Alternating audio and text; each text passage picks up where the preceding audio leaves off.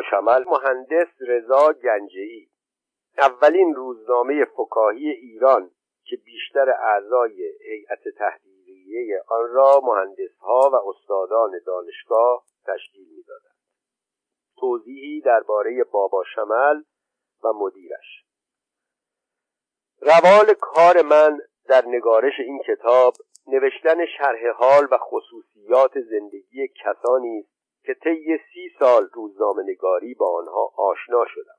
خودم دیدم و یا از اشخاص مطمئن شنیدم. درباره مهندس رضا گنجهی مدیر روزنامه بابا شمل کار متفاوت شد. صفحاتی را سیاه کرده بودم که متوجه شدم آنچه نوشتم درباره روزنامه بابا شمل است نه مهندس رضا گنجهی مدیر بابا شمل. علت این اشتباه ناخواسته آخر کار برایم آشکار شد. وقتی برای یادآوری خصوصیات مهندس گنجهی به گذشته ها برگشتم آنجا بود که به یاد آوردم این هفته نامه فکاهی سیاسی در آن سالها چنان معروفیتی پیدا کرده بود که تمام نویسندگان و کارکنانش در پشت شخصیت افسانه‌ای بابا شمل پنهان مانده بودند. همه جا صحبت از بابا شمل بود. اگر از مهندس گنجهی سخن به میان میآمد برای آن بود که مدیر بابا شمل بود. و از دیگران به سبب آنکه نویسنده بابا شمل کاریکاتوریست بابا شمل شاعر بابا شمل و حتی حسابدار یا حروفچین بابا شمل بودند. در آن سالها عنوان بیشتر نامه هایی که به دفتر روزنامه بابا شمل می رسید چنین بود.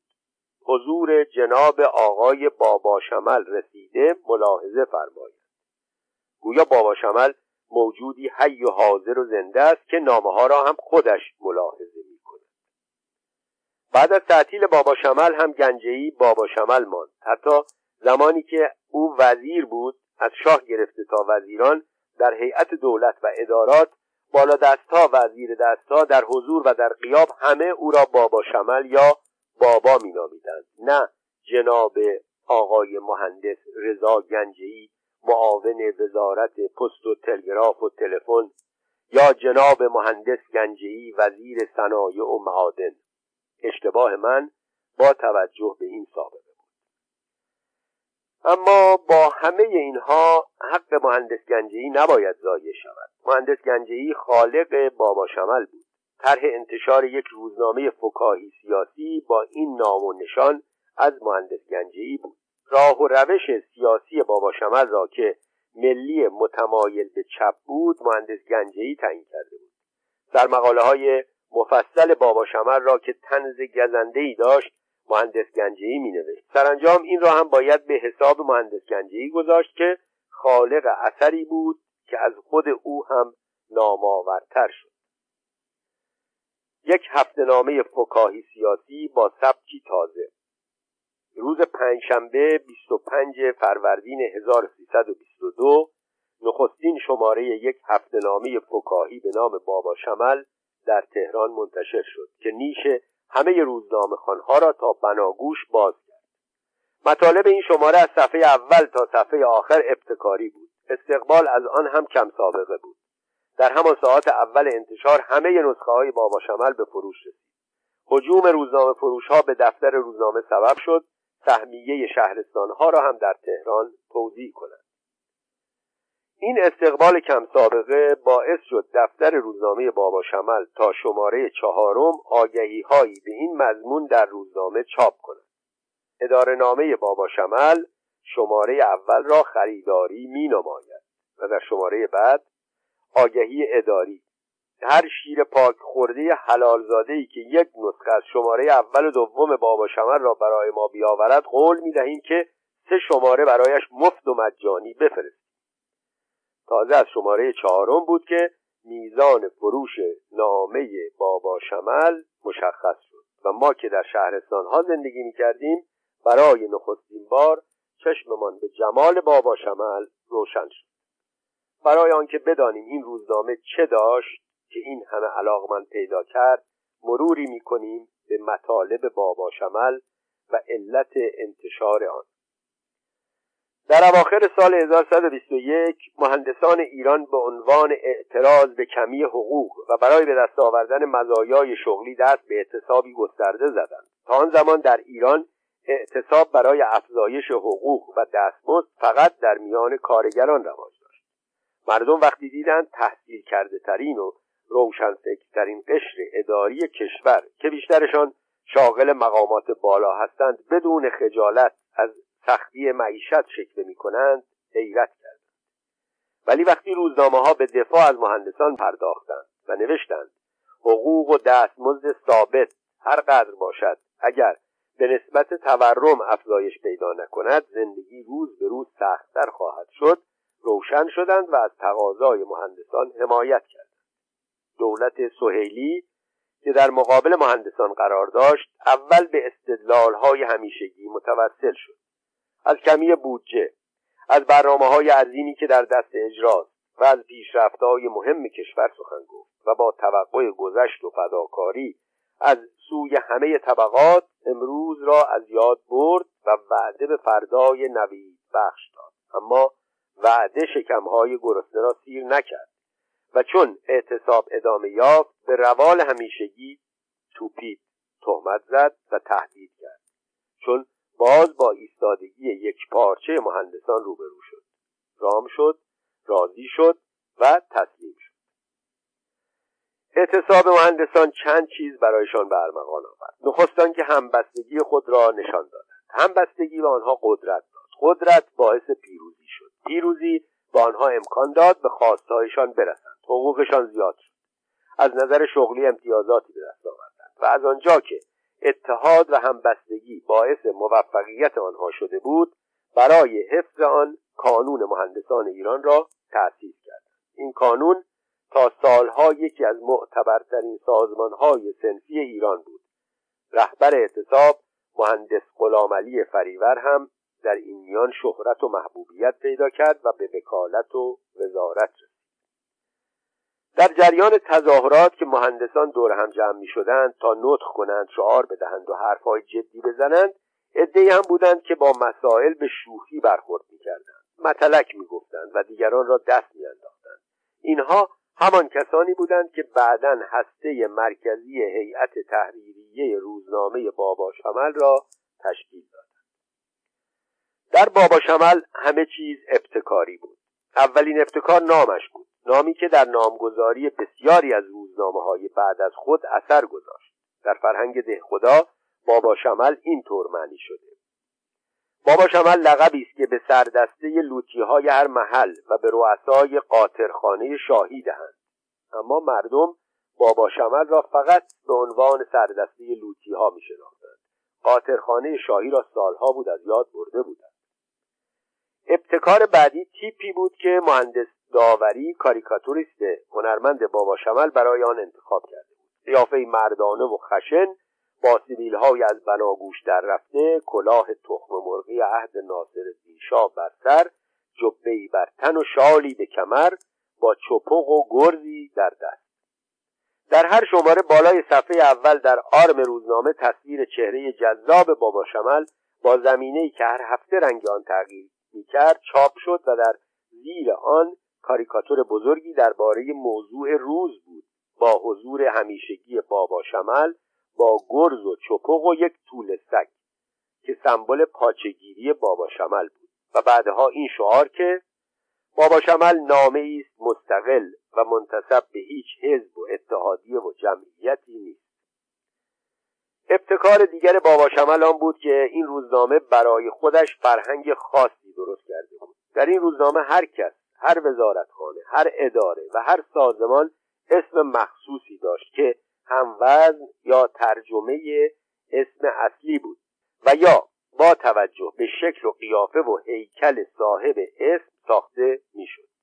اما مهمترین ابتکار گردانندگان بابا شمل آن بود که حد قابل قبول انتقاد را بالا بردند. تا آن زمان انتقاد روزنامه های فکاهی شاید هم برای گریز از دردسر. به بیتربیتی و اجهاف درشگچی ها بودن آژان ها گرد و خاک بلند کردن رفتگرها در هنگام جارو کردن و رشوه گرفتن کارمندان جزء ادارات ختم شد بابا شمل فقط از نخست وزیرها وزیرها نماینده های مجلس روزنامه نویس ها احزاب سیاسی مردان معروف اقتصادی مالکان بزرگ و تاجران مشهور انتقاد می‌کرد. از مدیر کل پایینتر به صفحات بابا شمل راه نداشت.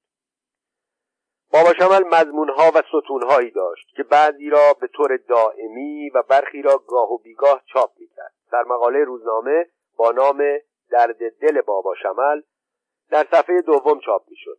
این قسمت که تعطیل بردار نبود یک صفحه یا یک صفحه و نیم از هشت صفحه بابا شمل را می‌گرفت. در مقاله همانطور که از نامش برمیآمد درد دلگونه بود. نیم جدی نیم تنز. آن هم تنزی گزنده و نه خنده دار در مقاله را خود مهندس گنجی می نوشت او در هر مقاله چند بیت شعر که می‌توان گفت مناسب ترین شعرها درباره موضوع بود موضوع مورد بحث سرمقاله بودند میآورد گنجه این شعرها را خیلی خوب انتخاب می‌کرد. به طوری که در آن زمان ما دانش آموزان دبیرستان ها غالبا این تکبیتی ها را که از شاعران بزرگ بود در دفتر اشعارمان یادداشت می‌کرد. بالای سرمقاله تصویر کوچکی از بابا شمل با گرز مخصوصش و در کنار آن یک قطعه شعر گاهی اثر طبع مهندس و شعرا مهندس فزونی و زمانی شعری از زاغچه یا شاه پریون رهی معیری احتمالا برای آنکه صفحه از یک نواختی بیرون بیاید چاپ می‌شد. ستونهای دیگر بابا شمل از این قرار بود. از ما می‌پرسند. متابخانه بحث و انتقاد درباره کتابهای روز. نامه به بابا ستون خانمها کلمات توال کلمات قصار درباره خانمها. خبرهای کشور و ستون پیشنهادها. تقریبا یک پنجم مطالب بابا شمل به شعر بود و شعرها همه سیاسی بودند. شاعرانی که با بابا شمل کار می‌کردند عبارت بودند از مهندس فزونی مهندس و شعرا رهی معیری با نام مستعار زاخچه و شاه پریون احمد گلچین معانی ابراهیم صحبا با نام مستعار شیخ سرنا و کسان دیگر مانند محسن فتوهی و نیمچه محسن و نیمچه مهندس یک دانشجوی دانشکده فنی که بعدا مهندس تمام شد و گاهی هم خود مهندس گنجی من در سالهای اول انتشار سفید و سیاه با مهندس گنجی و مهندس فزونی آشنا شدم. مهندس گنجی گاهی در اجتماع نهار ما روزنامه نویس های مخالف دولت زاهدی که به نام کانون مطبوعات دور هم جمع می شدیم می آمد موهایی سرخگونه داشت و با لحجه آذری جک تعریف می کرد مهندس فزونی از مشتری های دائمی سر پل تجریش در روزهای تعطیل و جمعه بود. سر پل تجریش در دهه بیست و سالهای اول دهه سی گردشگاه شماره یک تهرانی ها بود که با اتومبیل که هنوز یک وسیله لوکس به شمار می آمد یا بی اتومبیل به آنجا می آمدند و ساعتها پیاده روی می کردند. در اوایل سالهای سی مهندس بزونی خیلی چاق شده بود و هیکلش تقریبا به حالت کروی در آمده بود مهندس بزونی که هرگز خنده از لبانش دور نمی‌شد برای آنکه حربه انتقاد و تعنه را از دست رفیقان و رقیبان و حریفان بگیرد دائما شعری را که درباره خودش ساخته بود تکرار می‌کرد. ای خدایی که خالق خرسی بنده را آفریده ای مرسی. او در شعرهای خود از مزامین فولکلوری هم استفاده می‌کرد. گاهی هم کلمات انگلیسی را که در ایران تازه می‌خواست جای لغتهای فرانسوی را بگیرد در شعرهایش میآورد.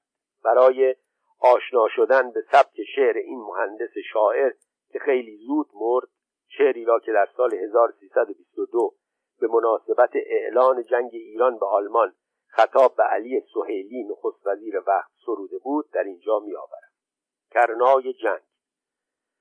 خوب شد داشت علی که جنبیدی. خب نلر جانمی مگه بیدی؟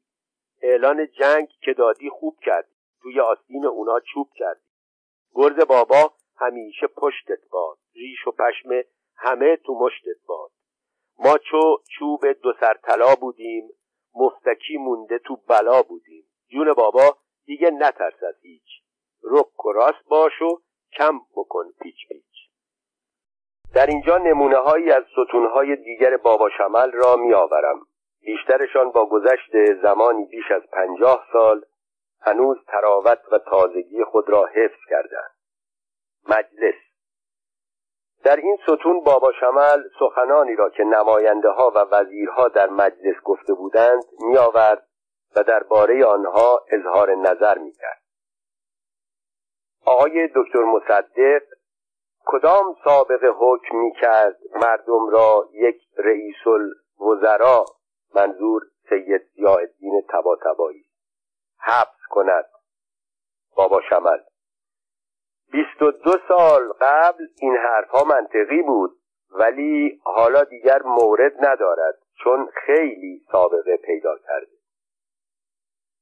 آقای دکتر مصدق می‌گویند مشیر السلطنه صدر اعظم محمد علی شاه به مردم گفت شاه مجلس به مردم مرحمت می کند به شرط آنکه در سیاست دخالت ننمایند.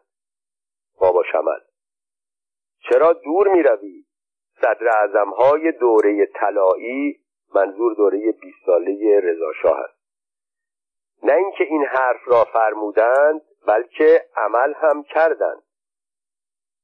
وزیر فرهنگ در این دوره مجلس لوایحی تصویب شده که خیلی مفید به حال ملت است. بابا شمل دختری را که خالش تعریف کنه واسه امش خوبه. آقای توسی. خدمات رجال کشور نمی بایستی زیر پا گذاشته شود. بابا شمل خدمت نشان بدهید تا ما رو سرمان بگذاریم. سید زیادین تباتبایی امروز اگر تیرهای تهمت بدنامی افترا و ناسزا به طرف من پرتاب می شود افسرده نیستم. سی و هفت سال پیش با پدر همین اسعد با برادر همین اسعد بابا شمل تو رو خدا اینقدر هندونه زیر بغل اینون اون نگذار. زیر بغل اسعد و تیمور تاش و فرمند و مطبوعات. آقای بهبهانی. چون خوراک بیشتر مردم شهر آب گوشته است با نان سیلو جور در نمی آید بابا شمل. وکیل ملت. آبگوشت خوراک سالهای فراوانی بود. آقای وزیر دارایی. مدتی بود وزارت دارایی در صدد بود برای مستخدمین کشور که حقیقتا وضعیتشان در این اواخر تأسف بار شده کمکهایی در نظر بگیرد. بابا شمل. ببین مرده چیه که مردشو به حالش گریه می‌کنه. معدل مالکین را ملزم کنید هر که ده گاو دارد یک دبستان توی ده بسازد. بابا شمل خوب شد نمردیم و فهمیدیم دبستان را برای کی می‌سازد چهار عمل اصلی. چهار عمل اصلی یکی از جالبترین قسمت های بابا شمل بود. در این ستون بابا شمل بیوگرافی شخصیت ها را به طور فشرده و به صورت جمع و تفریق و ضرب و تقسیم می نوشت یک هیکل غلط انداز به اضافه یک مغز مستبد و مغرور به اضافه هفتاد من اعلامیه مقفا و مسجع مساویس با دوام السلطنه دوام السلطنه نامی بود که بابا شمل برای قوام السلطنه ساخت. یک کلاه پوستی بزرگ به اضافه یک گذشته پرجنجال به اضافه یک مغز عوام فریب به اضافه یک دنیا ادعای بیجا مساویس با شرکت تضامنی زیا. منظور از شرکت تضامنی زیا سید زیاءالدین تباتبایی و حزب او بود. یک نردبان دو متر و نیمی به اضافه نیم متر گردن شق و رق به اضافه یک برآمدگی در پشت گردن به اضافه یک پوسخند خنک به اضافه سابقه طولانی که از ما قبل استبداد صغیر تا ما بعد استبداد کبیر ممتد می شود منهای چسبندگی به اضافه علاقه وافر به انتخابات خمین و محلات مساویس با محسن آقای دعواخانه. منظور محسن صدر یا صدرالاشراف وزیر دادگستری وقت. هل و گلاب به اضافه 90 سانتی متر قد به اضافه 7 سانتی متر پاشنه به اضافه 12 سانتی متر یقه آهاری لب شکسته به اضافه دو سه زبان خارجی به اضافه ده جلد سفرنامه به اضافه یک دوره کامل آداب معاشرت به اضافه یک میز وزارت تشریفاتی منهای اثر به اضافه وسواس به اضافه هر شب یک سیر آب نبات از قنادی شیرین مساویس با علاء سلطنت. حسین علا علا السلطنه وزیر دربار. یک هیکل فرنگی آب به اضافه رنگ زیتونی به اضافه یک عینک پنس شاید از ماترک مرحوم داور به اضافه یک پرونده کتیرا منهای چسبندگی به اضافه یک سال خانه نشینی به اضافه ریاست شهرتاری به اضافه سه هزار و دویست کارمند پشت میزنشین بیکار به اضافه سوء زن او به تمام اعضا به اضافه یک قیافه ملتمس نسبت به مطبوعات به اضافه آرزوهای دور و دراز مساویس با سنبلشاییان. گلشاییان شهردار وقت تهران که زمانی متهم به سوء استفاده در معامله کتیرا شده بود. آوازهای کوچه باقی. در این ستون شاعرانی که با بابا شمل همکاری داشتند شعرهای معروف را به صورت موضوع روز در می آوردند. اول بنا نبود که شن توی نان کنند. آتش به جان فتاده قوامین آتش به جان فتاده قوامین بنا نهاد. اشاره به نام به نان سیلو بود که تولید آن در دولت قوام السلطنه و در سالهای قحطی اوایل جنگ آغاز شد. گفته می‌شد در داخل این نان که در انبار سیلو پخته می‌شد شن و خاکره وجود دارد. مجلس تمام گشت و به آخر رسید کار.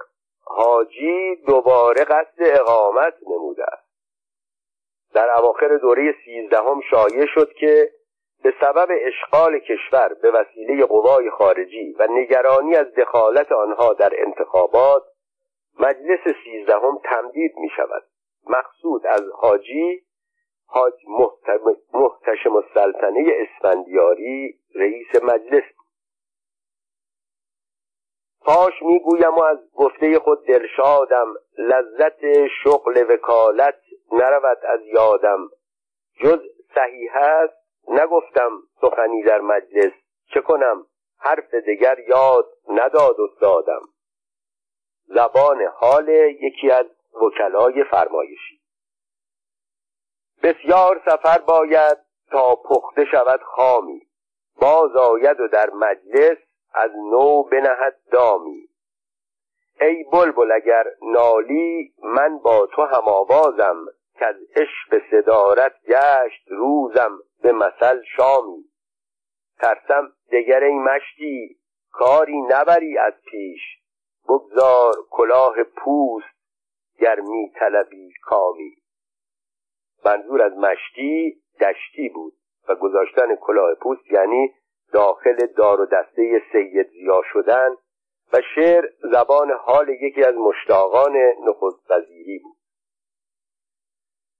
می‌گویند انتقادی ترین قسمت بابا شمل می‌گویند نام داشت در این ستون کارهای خلاف رجال و افراد سرشناس آشکارا یا به اشاره به صورت خبرهای کوتاه یا به عنوان شایعه نوشته می‌شد. اینک چند نمونه. می‌گویند 600 حلقه لاستیک از انبار وزارت خاروبار گم شده. می‌گویند وزیر راه که ماهاست برکنار شده تازه 20 روز قبل اتومبیل دولتی را مسترد داشته است می‌گویند علا السلطنه هم طالب حلقه است. علا السلطنه حسین علا و حلقه نام حوزه های حزبی سید زیا بود. می‌گویند یکی از وزرای سابق مبلغ 500 هزار دلار یک بار و 700 هزار دلار مرتبه دیگر یعنی جمعا یک میلیون و دویست هزار دلار به ینگی دنیا فرستاده. می‌گویند پیش از اینکه کتیرا بلشاییان شهرتار شهردار شود محلهشان چراغ نداشت. اما همین که دم گاو دستش آمد رندون هم به تیرها چراغ زدند هم به سیمها بورس بورس از ستونهای خواندنی بابا شمل بود. در این ستون هر هفته موقعیت دولت احزاب و شخصیت ها به صورت ارزش سهام نوشته می‌شد. نام شرکت سهیل و شرکا منظور علی سهیلی و هیئت دولت او مبلغ اسمی هر سهم صد نرخ فعلی به ریال هفتاد و پنج. نام شرکت میلیس پاک کارتل منظور دکتر میلیسپو مستشار دارایی و سایر مستشاران مبلغ اسمی هر سهم صد نرخ فعلی به ریال 175 نام شرکت شرکت تضامنی زیا منظور حزب اراده ملی سید زیادین زیادین تباتبایی. مبلغ اسمی هر سهم صد نرخ فعلی به ریال 80 دفتر فروشان متین منظور دکتر متین دفتری که برای مدتی گروهی دور او جمع شده. مبلغ اسمی هر صد نرخ فعلی به ریال پنجاه. توده کمپانی منظور حزب توده ایران. مبلغ اسمی هر صد نرخ فعلی به ریال هشتاد و پنج. شرکت لاهیجان بدون مسئولیت. منظور قوام السلطنه کاندیدای دائمی نخست وزیری. مبلغ اسمی هر سهم صد نرخ فعلی به ریال سی و شش. جبه آزاد منظور جبهه آزادی که روزنامه های چپ تشکیل داده بودند. مبلغ اسمی هر سهم صد نرخ فعلی به ریال 22 بنگاه ایران جوان منظور کانون ایران جوان. مبلغ اسمی هر سهم صد نرخ فعلی به ریال 28 بورس ها بعدها کاملتر شد و احزاب و دستجات دیگری هم داخل بورس شدند. ضمنا بابا نرخ هفته قبل هر گروه را هم می نوشت که مقایسه آسان شد روزنامه. روزنامه از ستونهای جالب و دامی بابا شمل بود که در آن سر به سر روزنامه ها می گذاشت. روزنامه سور شماره یک. من تیفوس دارم بابا شمل. خدا شفات بده. پا حالا که تازه وارد روزنامه چیها شدی هم قطارها رو تیفوسی نکنی. ایران ما. من دست هیچ مردی را نمی بوسم بابا شمل. هم قطار از من بشنو. اگر مرد پیدا کردی عوض دست پاش را هم ببو. روزنامه فریاد. به زودی فریاد پانزده روز پانزده روزه علاوه بر فریاد هفتگی انتشار خواهد یافت. بابا شمل آنچه البته به جایی نرسد فریاد است. روزنامه هور شماره چهار هزار و چهارصد و نود و سه تلفن خلیلی مدیر اقدام است. بابا شمل معلوم می شود گاندی ایران برخلاف هم قطار هندیش یعنی مهاتما گاندی دم و دستگاهش خیلی کوک است که تلفن و زلم زینگوهای دیگر تو منزلش پیدا می شود گاندی ایران لقبی بود که بابا شمل به عباس خلیلی داده بود. سینما.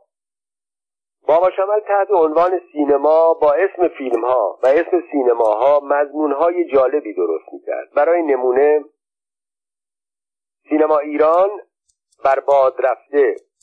منظور از ایران هم سینمای ایران بوده و هم کشور ایران. بر باد رفته هم نام فیلم بود و هم وضع ایران در آن سالها.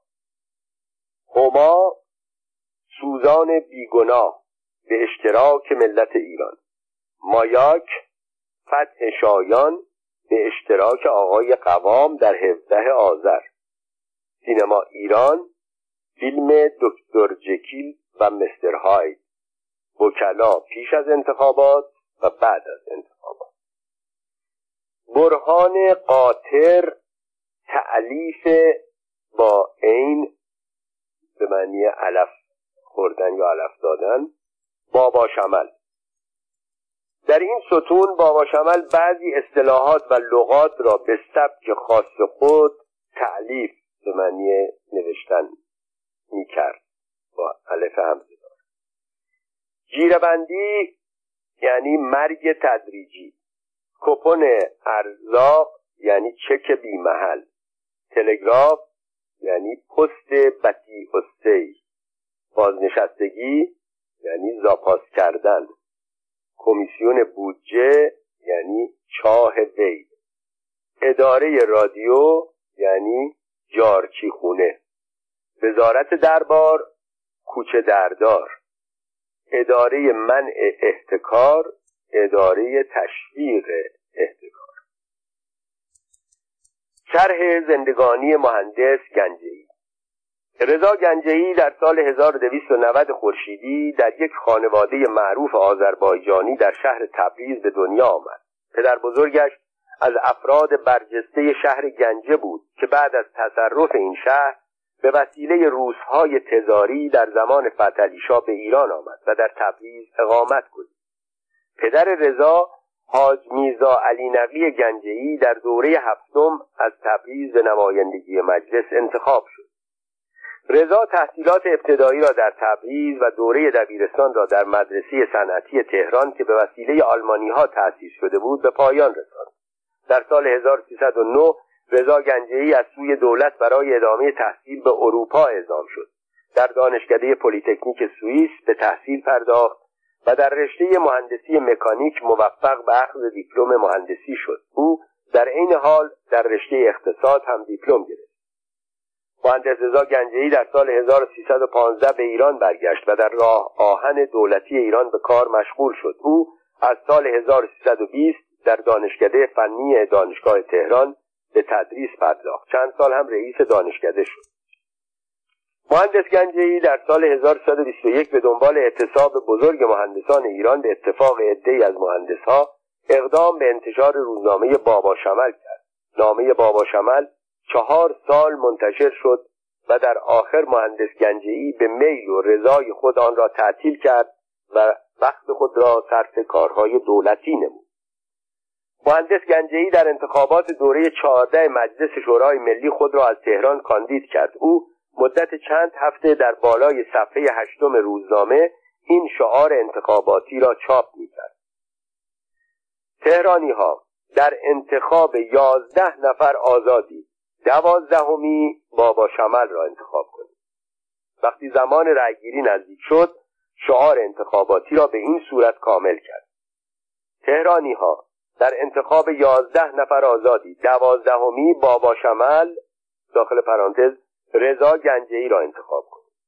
در جریان انتخابات مهندس گنجهی اطلاعیه هایی با عکس بابا و شعر زیر چاپ کرده در شهر در سطح شهر توضیح کرد.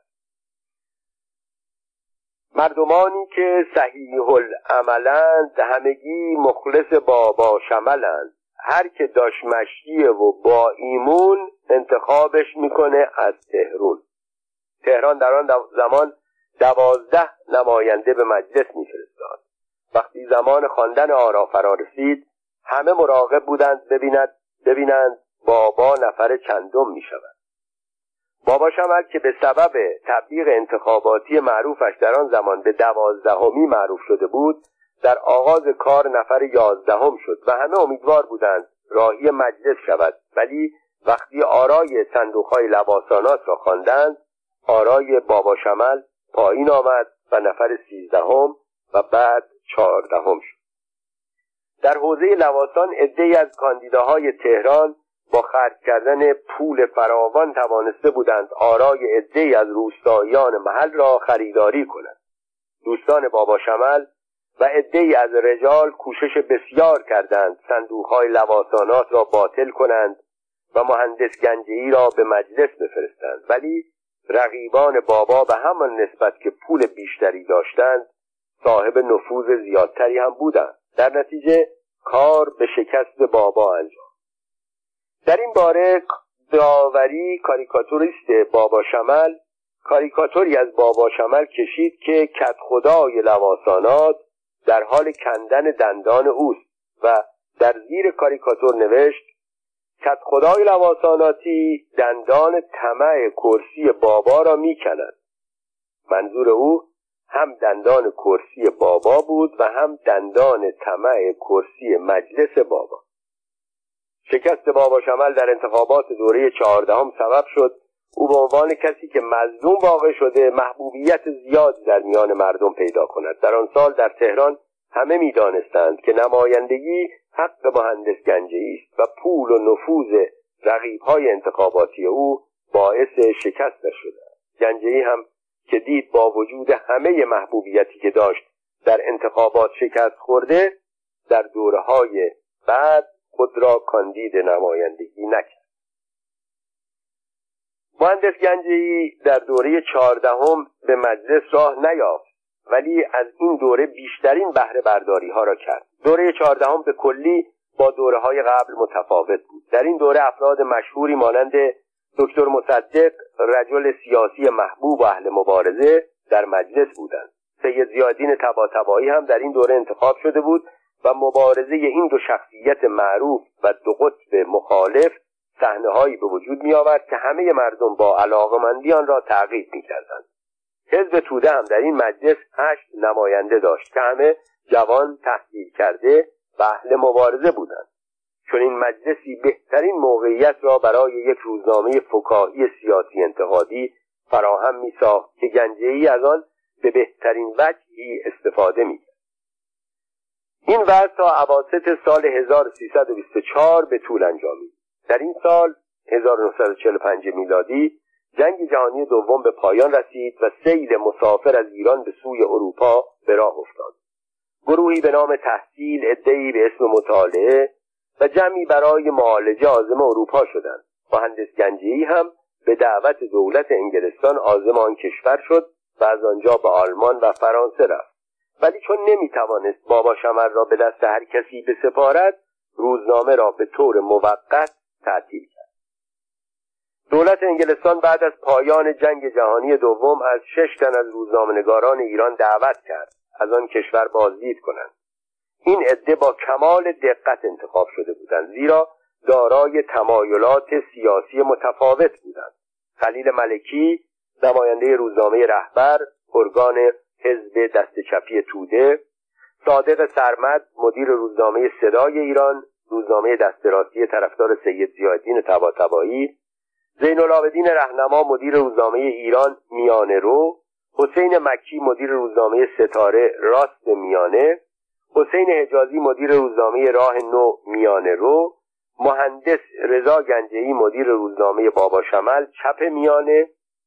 این عده روز دهم آبان 1324 اول نوامبر 1945 از تهران آزم لندن شد. سالهای 1124 و 1325 سالهای پرآشوب تاریخ وطن ما بود. تغیان پیشوری در آذربایجان قیام برادران قاضی قاضی محمد سیف قاضی و دیگران در کردستان و بعد شورش اشایر در جنوب وضعی به وجود آورد که مهندس گنجهی به فکر افتاد در فرانسه بماند و بابا شمل را در آن کشور منتشر کند. او در 14 سپتامبر 1946 23 شهریور 1125 اجازه این کار را گرفت. ولی بعد از 21 آذر 1325 به ایران برگشت. مهندس گنجهی در سال 1126 بار دیگر بابا را منتشر کرد. مردم از روزنامه استقبال کردند اما این استقبال به گرمی دوره قبل نبود. گنجهی توقع نداشت وضع به این حالت درآید. شاید او هرگز علت را نفهمید اما این کم توجهی را باید در جای دیگری جستجو کرد. روزی که مهندس گنجهی در سال 1322 بابا شمل را منتشر کرد جوان گمنامی بود که با هیچ یک از رجال دوستی و آشنایی نداشت. به این جهت بابا شمل خیلی راحت چشمایش را میبست و چماق بزرگش را بر سر همه فرود میآورد. اما بعد از سالها که از انتشار بابا شمل میگذشت او با همه رجال کشور دوست شده بود. این دوستی ها دست و پای روزنامه نویس را به ویژه آنکه انتقادی نویس باشد میبندد به این سبب بابا شمل روز به روز جنبه انتقادیش را از دست می‌داد و کم شدن انتقاد باعث می‌شد علاقه و اعتقاد خواننده ها به روزنامه کمتر شود. اینها همه سبب شد وقتی مهندس گنجهی مشاهده کرد که تیراژ و موقعیت بابا شمل روز به روز کمتر می شود داوطلبان روزنامه را تعطیل کرد و به مشاغل دولتی روی آورد. او آنقدر صبر نکرد تا بابا شمل مانند بسیاری از روزنامه ها به مرحله سقوط برسد و به خودی خود تعطیل شود.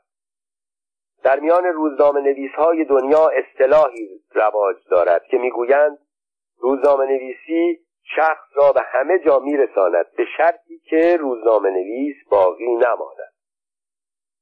شاید به این سبب وقتی گنجهی در سال 1326 بابا شمل را تعطیل کرد در سال 1327 عضو هیئت مدیره شرکت سهامی بیمه شد. در سال 1128 به عضویت هیئت مدیره شیلات شمال درآمد. بعد به عنوان عضو هیئت مدیره بانک رهنی ایران انتخاب شد. این مشاغل زمینه را برای ترقیات بعدی او آماده کرد. مهندس گنجهی در سال 1334 به عنوان معاونت وزارت پست و تلگراف و تلفن انتخاب شد و در سال 1336 حسین علا از او به عنوان وزیر صنایع و معادن دعوت به همکاری کرد. دوستان مهندس گنجهی از یاد نبردند که او در مقام وزارت هم حسرت دوران شکوفایی بابا شمل را می‌خورد. گرچه او در زمان وزارت هم بابا شمل بود اما بابا شمل بدون بابا شمل. روزنامه نویس هایی که لذت تیراژ زیاد و محبوبیت روزنامه را چشیدند هیچ مقامی را با آن برابر نمی‌دانند مهندس گنجهی سالها بعد از تعطیل روزنامه بابا شمل هم از قالب بابا بیرون نیامد. در جلسات اداری در کمیسیون های دانشگاهی و در نام نویسی ها نشان می‌داد که هنوز بابا شمل است. در این ایام هم او را صدا می کردند بابا و او جواب می‌داد جان بابا. در سال 1343 در زمان ریاست دانشکده فنی دانشگاه تهران متصدیان دانشکده به فکر افتادند از دکتر اقبال که مدیر عامل و رئیس هیئت مدیره شرکت ملی نفت بود تقاضا کنند اتومبیلی به دانشکده فنی هدیه کند تا هم شاگردان دانشکده با کار و مکانیزم آن آشنا بشوند و هم متصدیان دانشکده در مواقع لزوم از آن سواری بگیرند. اتومبیلی که شرکت نفت به دانشکده فنی بخشید کهنه و اسقاط بود. مهندس گنجهی این نامه را که هم شیرین بود هم ملیح برای دکتر اقبال فرستاد. او با نوشتن این نامه نشان داد که 17 سال بعد از تعطیل بابا شمل هنوز هم بابا شمل است و قلمی شیرین دارد. اینک نامه گنجهی به دکتر اقبال. تهران هشتم خرداد ماه 1343 دوست گرامی. گردونه مرحمتی که جزو آثار الباقیه من قرون الخالیه بود و واقعا ارزش باستانی داشت لنگ لنگان رسید. بوسیدم و بوییدم و با خود گفتم هرچه از دوست می‌رسد نیکوست ولو مشتی آهن فرسوده و پلاس پوسیده. با شوق و شعف تمام پای در رکاب نهادم که به دل دولت آیم و شکر نعمت به جای آرم که گردونه فلک زده لرزید و قرید و به زبان بیزبانی فرمود ای بابای پیر پای بر پشت خمیده من مگذار که مرا سال است و بیشتر است و حرمت ریش سفیدان بر همه کس واجب. باری چون زیارت میسر نشد بر کتابت قناعت افتاد. حقیقتا رشک رقش و افت شبدی با آن هیکل غلط انداز مصداق رستم سولت و افندی پیزی است. چون راه افتد انگارم عیسی در عزم رمیم وی دمیده است و چون ایستد بی اختیار آیه شریفه وستتو الجودی و قیل بعد القوم الظالمین بر زبان جاری گردد. یعنی راه افتادنش با خدا و ایستادنش با کرام الکاتبین است. مانند مبتلایان تب و نوبه دائما سی و دو بندش میلرزد و ناله از مغز استخوانش برمیخیزد. چون این نجیب نسب از شرکت نفت دارد و به وفور نعمت عادت کرده است مانند خر مرحوم آقا جمال که هر جا بوی کاه به مشامش می‌رسید پایش سست می‌شد او نیز همین که بوی بنزین به کاربراتوارش می‌خورد عزم رحیلش بدل شود به اقامت. ورزنی بر سرش و دومش او که از جای خود نمی جنبد. فلمثل فیل مرحمتی مهاراجاست که می‌خورد و میخوابد و صاحبش را خاکستر نشین می‌سازد گویا این گردونه بی همتا مبتلا به مرض استقصاست و آتش بنزین دارد. من میسوزم و می‌سازم ولی او نه فقط میسوزد و نمی‌سازد بلکه دائم بنزین به زمین میپاشد و معتقد است که از آن گناه که نفعی رسد به غیر چه باک؟ حتم دارم این عجوبه دوران و عجوزه زمان را قبل از اختراع پیچ و مهره ساختند. زیرا مانند جامعه اهرام حجاج او را بند و بستی نیست و از پیچ و مهره و قید و بند فارغ است. صدای گوشخراش موتورش آدمی را به یاد تبل قبیله های تام تام که قبیله میمی توک توک را به جنگ میطلبد میاندازد. از هر عضو او چون موی خر دجال آوایی برمیخیزد. همه اعضا حتی الورید و الشریان در خروش است. جز بوغ آن که سراپا همه گوش است. شمهایش کافوری و سگدست و شغال دستش اصیل و واقعی است. از میزان الحراره و ترمز و چراغ اثری پیدا نیست. زیرا چون خاجهش در بند تجمل نمی باشد. هر دقیقه آب رادیاتور چون دل صاحبش به جوش است و اگر قوری بر سر آن گذارند سماور متحرک می شود. القصه. این شمه بود از مناقب این مرکب بالا گوهر و اگر بیم رنجش دوست نمی رفت در مدیحش داد معنی دادمی. غیر این معنی دری بگشادمی. چون بر سوار شوم خیال کنم روح رستم قرن بیستم و یا دنکی شد در من حلول کرده. چون نامه به دینجا رسید به خاطر آمد که صدها سال پیش سلمان ساوجی را نیز شطوری مرحمت فرمودند و چنین گفت. دادند اشتری دو سه نواب شه مرا. شادان شدم از آن که مرا چهار پا بسی عقلم به تنز گفت که انظر الالعبل در ابل عجایب صنع خدا بسی. دیدم ضعیف جانوری مثل انکبوت گفتم که از این متاع مرا در سرا بسی.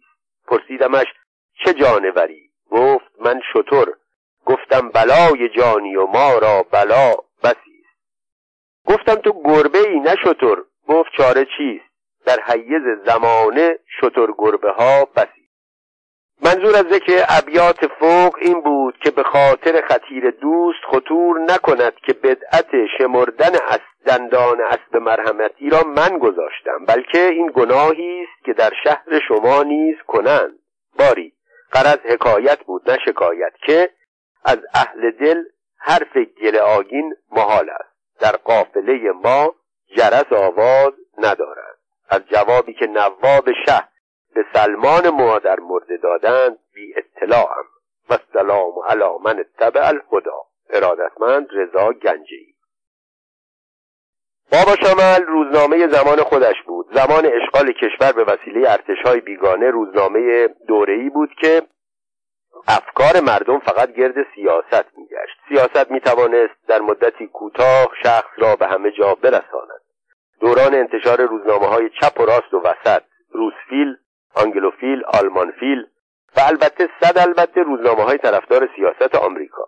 زمان زمان تأسیس احزاب و اتحادیه ها و سندیکاهای رنگارنگ بود. احزابی که به محض تأسیس در داخلشان انشعاب روی می‌داد و دو طرف به جان هم میافتادند و زمان احزاب غیرقابل انشعاب. این لقب را به حزبهایی می‌دادند که رهبر حزب کمیته مرکزی حزب و اعضای حزب و همچنین ناشر روزنامه ارگان حزب فقط یک نفر بود.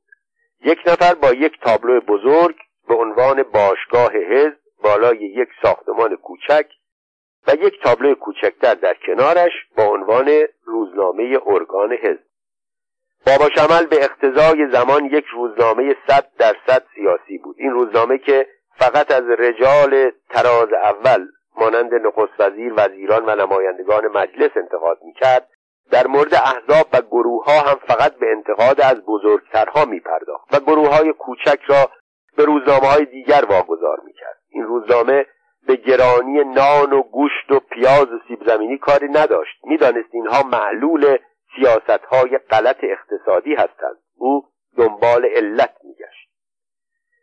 جالبترین کار بابا شمل ابتکار یک زبان تازه و یک فرهنگ نو بود. برای رجال وزارتخانه ها و سازمان ها و اداره ها نامهایی ساخته بود. این نامها برای خواننده ها لطف داشت و باعث می‌شد مغزشان را به کار بیاندازند تا صاحب اسم را پیدا کنند. در ضمن این نامها مانع می‌شد کسانی که از انتقاد بابا شمل ناراحت می‌شدند از او شکایت کنند.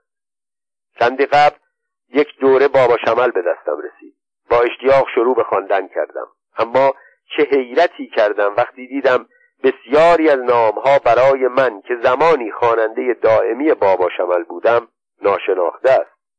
ناچار شدم از روشی که باستانشناسان برای کشف سنگ نوشته ها به کار می‌برند استفاده کنم. آنها از حروف و کلمات ساده شروع می کنند از هر رمزی به حرفی از هر حرفی به کلمه و از هر کلمه به اسمی یا مقامی پی می‌برند. من همچنان کردم. در ضمن به گذشته ها برگشتم. بابا شمل در ساختن اسمها ذوق عجیبی به خرج می‌داد. هر گروه را به روشی نامگذاری می‌کرد. بعضی از اسمها در فرهنگ او ترجمه اسمهای اصلی بود. آینه اسفندیاری نام بابا شملی مرآت اسفندیاری نماینده مجلس بود. پروفسور راستگو نامی بود که بابا شمل برای دکتر صدیق وزیر فرهنگ یا به قول بابا شمل وزیر خرچنگ. آموزش و پرورش آن زمان ساخته بود. بعضی از اسمها را بابا شمل با توجه به شباهت ظاهری با اسم اصلی می ساخت تاهر زلیمینین اسمی بود که بابا شمل برای دکتر تاهری نماینده یزد و یکی از کارگردانهای با نفوذ مجلس ساخته بود. دکتر سواد مصدق یا دکتر صدق صدقه نام دکتر مصدق رهبر اقلیت مجلس در آن زمان بود. بابا شمل بعضی از اسما را با توجه به وزن نام اصلی می ساخت مانند مشتی برای دشتی. و زمانی که دشتی در انتخابات 8888 رأی آورد او را مرشد هشتی نامید. دیگر شخصیت ها را نیز به مناسبت های دیگر نامگذاری می‌کرد. جمال لندهور نام جمال امامی بود که قدی بلند و هیکلی تنومند داشت. نان بیات اسم سهام السلطنه بیات بود که به وزارت و بعدها به نخست وزیری رسید. نام دیگری که بابا شمل برای ساخته بود نان فتیر بود. پیدا کردن بعضی از نامها که بابا شمل ساخته بود احتیاج به اطلاعات بیشتری داشت. برای مثال سرنظارتچی اسمی بود که بابا شمل به سید محمد صادق تباتبایی رئیس انجمن نظار انتخابات دوره چهاردهم مجلس داده بود. معنینه نام حسین پیرنیا معتمن الملک در روزنامه بابا شمل بود. این رجل وجیه المله و باوقار بعد از شهریور 1320 از سوی مردم تهران به نمایندگی انتخاب شد. ولی وکالت را نپذیرفت. چند بار هم نماینده های مجلس به او برای مقام نخست وزیری رأی دادند که قبول نکرد. بابا شمر به خاطر وقار و متانت این مرد شریف تاریخ معاصر او را تمعنینه مینامید. خبرهای بابا شمل نیز گاهی چنین وضعی پیدا می‌کرد. بابا شمل در یکی از شماره ها نوشت با گذاشتن سبیل جایی برای زدن نقاره پیدا شده است. کشف رمز این خبر در شرایط عادی امکان ندارد. اما آنها که در آن سالها خواننده مطبوعات بودند و عکسهایی را که از شاه چاپ می‌شد به خاطر دارند می‌دانند که در یکی از سالهای بعد از شهریور بیست شاه برای مدتی سبیل گذاشت. با توجه به ضرب المثل معروف پول بده روی سبیل شاه ناقاره بزن آشکار بود که منظور بابا شمل از نوشتن آن خبر اشاره به سبیل شاه است. از این خبرها در بابا شمل زیاد دیده می‌شد. شاید اگر باز هم زمانی بگذرد و نسلی که خواننده بابا شمل بودند دیگر نباشد دیگر کسی موفق نخواهد شد رمز خبرهای بابا شمل را کشف کند و منظور او را از اسمهایی که نوشته بفهمد. در نتیجه بابا شمل که روزگاری جذابترین روزنامه کشور بود به روزنامه ناشر یک رشته مجهولات تبدیل خواهد شد و کسی از نوشته های آن چیزی درک نخواهد کرد. آن روزها همه روزنامه ها اسمایی را که بابا شمل برای رجال و سازمان ها وضع کرده بود می‌دانستند. اما امروزه اگر دوره چهار ساله بابا شمل را حتی در مقابل کسانی که تاریخ معاصر ایران را به خوبی می‌دادند بگذارید شاید فقط عده کمی بتوانند آن نامها را تشخیص بدهند. با این استدلال فکرم را به کار انداختم و تعدادی از اسامی را از فرهنگ بابا شمل استخراج کردم و به عنوان یادگار برای آیندگان نوشتم.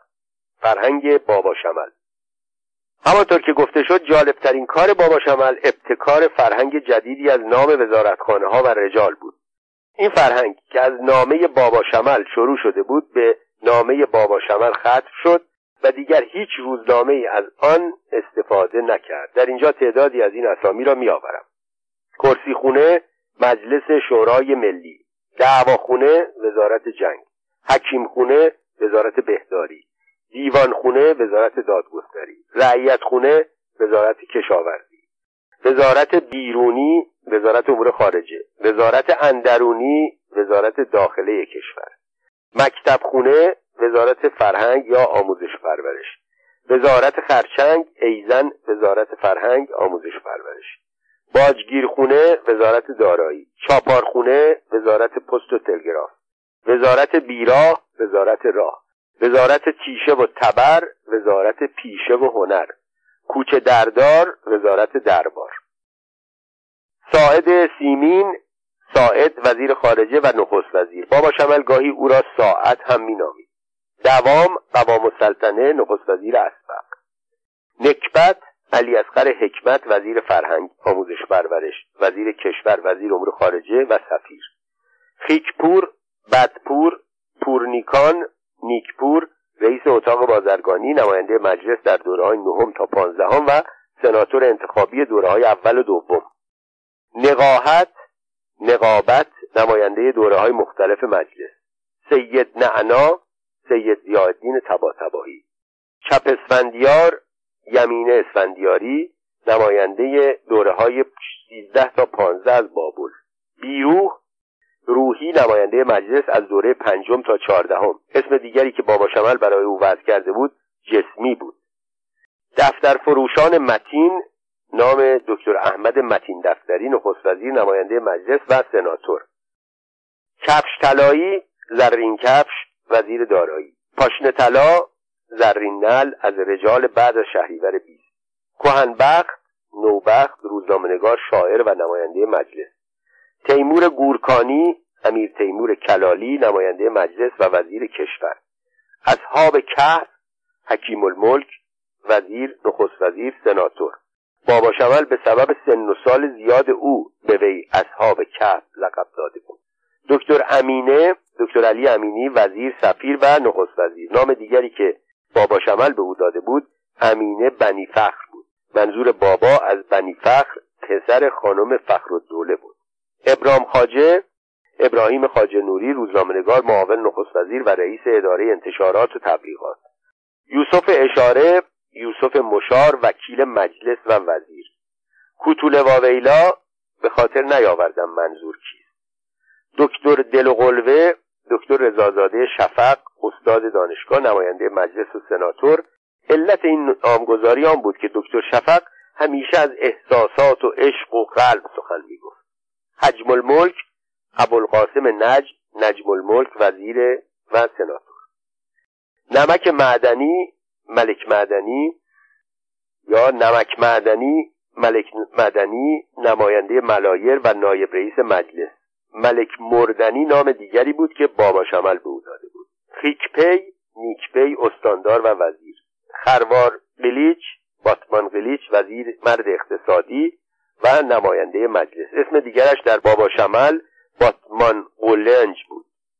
آینه اسماعیل مرآت وزیر فرهنگ و وزیر بهداری. دکتر فقیر دکتر قاسم غنی پزشک حافظ شناس اسم دیگر او قاسم شاخ نبات بود. شاید به جهت شناختی که از حافظ و شاخ نبات او داشت. زنبیل ابراهیم نبیل سمیعی نماینده دوره های ده تا سیزده از رشت. هفت رنگ اورنگ نماینده ادوار مختلف مجلس قبل و بعد از شهریور بیست و خطیب معروف. بابا شمل اسامی دیگری برای او درست کرده بود که در شرایط له و علیه آنها را به کار می برد مانند اردنگ الدنگ الدنگ الخطبا اوجب نانق وزیر دکتر معظمی نماینده مجلس به خاطر قد بلندش. انبار یعقوب انوار کسی که در تغییر سلطنت از طرفداران پروپا قرص رضاشاه بود. اما روزی که محمد علی فروغی نخست وزیر استعفای رضاشاه را در مجلس خواند اون نطق شدیدی علیه رضاشاه ایراد کرد و به آن مناسبت گفت الخیر فی ما وقع. اما چندی بعد همین شخص یک بار دیگر تغییر عقیده داد و گفت لا خیر فی ما وقع. مجنون آمری جواد آمری وزیر کشور وزیر دادگستری و نماینده چند دوره مجلس. دو اکبر حسن اکبر نماینده رشت و سناتور گیلان. عبدالفتیر گرفتار عبدالقدیر آزاد روزنامه نویس و نماینده مجلس. مش محمود میختویله به یاد نیاوردم. مقبیل احمد مقبل وزیر مشاور و وزیر کشاورزی. ابوالفرفره ابوالقاسم فروهر وزیر صناعت کشور پست و تلگراف و دارایی. مخمل سر دست یار توسی نماینده مجلس در دوره های دوازده تا چهارده. مشدیانت تدین نماینده مجلس و وزیر فرهنگ و خاربار. سعد وقاس به یاد نیاوردم. دکتر مختاری کش دکتر جلال عبده دادستان دادگاه مختاری نماینده مجلس وزیر و سفیر اسم بابا شملی دیگر او جلال خپله بود. دکتر چراغزاده دکتر مصباحزاده استاد دانشگاه نماینده مجلس روزنامه نویس. رستم زابلی سید مهدی فرخ نماینده مجلس وزیر سفیر استاندار و سناتور. قهبد کهبد نماینده مجلس از ساوج بلاغ و شهریار در دوره های پانزده تا هفته هیچ نفهم الملک خلیل فهیمی فهیم الملک نماینده ادوار مختلف مجلس. داشبزی به خاطر نیاوردم. مرشد مشتی علی دشتی وکیل مجلس سفیر روزنامهنگار سناتور. ملت شاهی دولت شاهی نماینده مجلس از کرمانشاه. دکتر کفتری دکتر دفتری وزیر. دکتر ادبار دکتر اقبال وزیر بعدها نخست وزیر شد. پایان یک سرگذشت. مهندس رضا گنجهی قبل از اوجگیری انقلاب به اروپا رفت. چرا رفت؟ نمی‌دانم. دلیلی هم برای این کار او پیدا نکردم. او ثروتمند نبود تا از مصادره اموالش بترسد. از عوامل دست اول رژیم نبود که از مجازات انقلابیون ترس داشته باشد. استاد دانشگاه و روزنامه نویسی بود که مدتی کوتاه وزیر و بعد از آن خانه نشین شد. اهل ایشونوش نبود که محیط بیبند و بار ولی شاد اروپا او را به آنجا بکشاند. در آنجا ثروت و ویلا و حساب بانکی نداشت که امیدوار باشد سالهای آخر عمر را در آنجا خوش بگذراند. شنیدم وقتی می‌رفت جز چیزهای با ارزشی که با خود می‌برد یک قوطی کوچک بود که همیشه کنار تخت خوابش پهلوی قوطی دواها یا بالای گنجه میگذاشت. بعضی از کسانی که با مهندس گنجهی معاشرت داشتند بارها درباره محتویات آن قوطی سوال کرده بودند ولی جوابی نشنیده بودند. در یکی از سفرها که دکتر هوشنگ طالع خواهرزاده مهندس گنجهی به اروپا رفته بود یک روز مهندس گنجهی به او گفت او قوطی رو می‌بینی؟ همونی که بالای گنجه است. بله بله دیدم. اونو بردار. دکتر تاله آن را برداشت داشت درش را باز می‌کرد که فریاد مهندس گنجی بلند شد. چه می‌کنی؟ مواظب باش نریزه. با دقت جعبه را به سوی او دراز کرد. بابا در حالی که هم دستش و هم صدایش از شدت هیجان میلرزید گفت میدانی این تو چیست؟ نمی‌دانست. بابا گفت داخل این جعبه خاک وطن است خاک ایران. یادت باشد وقتی من مردم آن را در تابوت من بری از دکتر طالب پرسیدم روزهای آخر عمر بابا چگونه میگذشت. لحظه سکوت کرد بعد گفت او تحصیلاتش را در سوئیس به پایان رسانده بود و به آن کشور علاقه داشت اما شرایط زندگی او در جوانی با وضع او در هفتاد هشتاد سالگی فرق می‌کرد. او بیش از دوازده سال از سالهای آخر عمرش را در هتل بالزاک ژنو گذراند. یک هتل متوسط در یک ساختمان قدیمی با مبلمان کهنه قبل از جنگ جهانی دوم و اتاقی که تا سقف پر از کتاب روزنامه بود. او دوازده سال را در این هتل گذراند. صاحب هتل که یک زن مسن بود بابا را مثل یک برادر دوست داشت و از شوخی های او لذت می برد و از او مراقبت و مواظبت می کرد بابا شمل تنهایی را دوست داشت اما غیر از خواندن روزنامه و مجله و تماشای تلویزیون کار دیگری هم می کرد هر روز صبح از خانه بیرون می‌رفت و مسافتی نزدیک نیم فرسخ را پیاده طی می کرد تا به رستورانی که پاتوق او و چند تن از دوستانش بود برود. اما شاید فقط همان مسافتی را که تنها می‌رفت و تنها باز میگشت راحت بود. دوستانش از نظر فکری در سطح او نبودند. و فکرشان درباره مسائل خاصی دور می‌زد. به این سبب اغلب بین آنها برخورد پیش میآمد. به طوری که بابا کم کم رفتن به آنجا را هم ترک کرد. اگر هم خودش ترک نمی‌کرد ناچار به ترک آن می‌شد. چون هر چند یک بار یکی از آن دوستان کهنسال کم می‌شد تا سرانجام همه رفتند. جز بابا که او هم رفتنی شد. مثل آنکه نصیب این تبریزی شوخ تب آن بود که آخر عمری زندگی را در دیار غربت با بیزاری از دنیا و مردم دنیا بگذراند. آن اواخر حتی خنده هم به لبش راه پیدا نمی کرد از همه بیزار شده بود. بیش از همه از زندگی. دو سال قبل یک روز در اثر یک بی احتیاطی زمین خورد. در هشتاد سالگی به موازات پوچی زندگی استخوانها نیز پوک می شوند او هشتاد سال را پشت سر گذاشته بود. در اثر زمین خوردن پاهایش شکست. مدتی در بیمارستان به سر برد و سرانجام کارش به خانه سالمندان کشید. نه از آن خانه های شاد و سرزنده مخصوص ثروتمندان. بابا دیگر پولی نداشت. بیمه سوئیس هم برای خارجی ها حاضر نبود پول زیادی خرج کند. ناچار خویشاوندانش یکی از آن خانه های ارزان قیمت خارج شهر را پیدا کردند و بابا را به آنجا بردند و او دو سال آخر عمرش را از روی ناچاری با یک هم اتاقی اخمو و گربه دوست بابا شمل از گربه متنفر بود گذراند. و به جای آنکه دائم با هم در حال خوشوبش باشند همیشه با هم بگو مگو داشتند.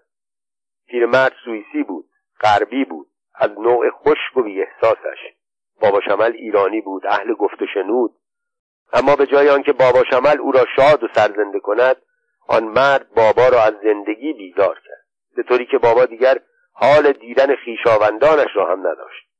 از ایران روزنامه و مجله می رسید بیان که بابا حتی بند آنها را باز کرده باشد. بیزاری از زندگی یعنی این. او دیگر حاضر نبود با هیچ کس ملاقات و گفتگو کند. ناصرالدین پروین نویسنده و دوست قدیمی بابا که مقیم سوئیس است یکی از آخرین کسانی بود که بابا را زنده دید. او درباره آخرین روزهای عمر بابا در مجله کلک نوشت بابا روز جمعه هفدهم شهریور 1374 درگذشت. تا روز دوشنبه سه روز بود که نعش بابا باد می‌خورد بیان که کسی در فکر دفن او باشد. مراسم کفن و دفن بابا را می شود حد زد. تنها دخترش که در سوئیس زندگی می کرد به اتفاق چند تن از خویشاوندان و چند ایرانی جمع شدند و او را در یک گورستان دورافتاده دفن کردند. از دکتر طالب پرسیدم خاک وطن آن ذرات گرانبها چه شد؟ آیا آن را در تابوت دایی ریختید؟ ساکت ماند.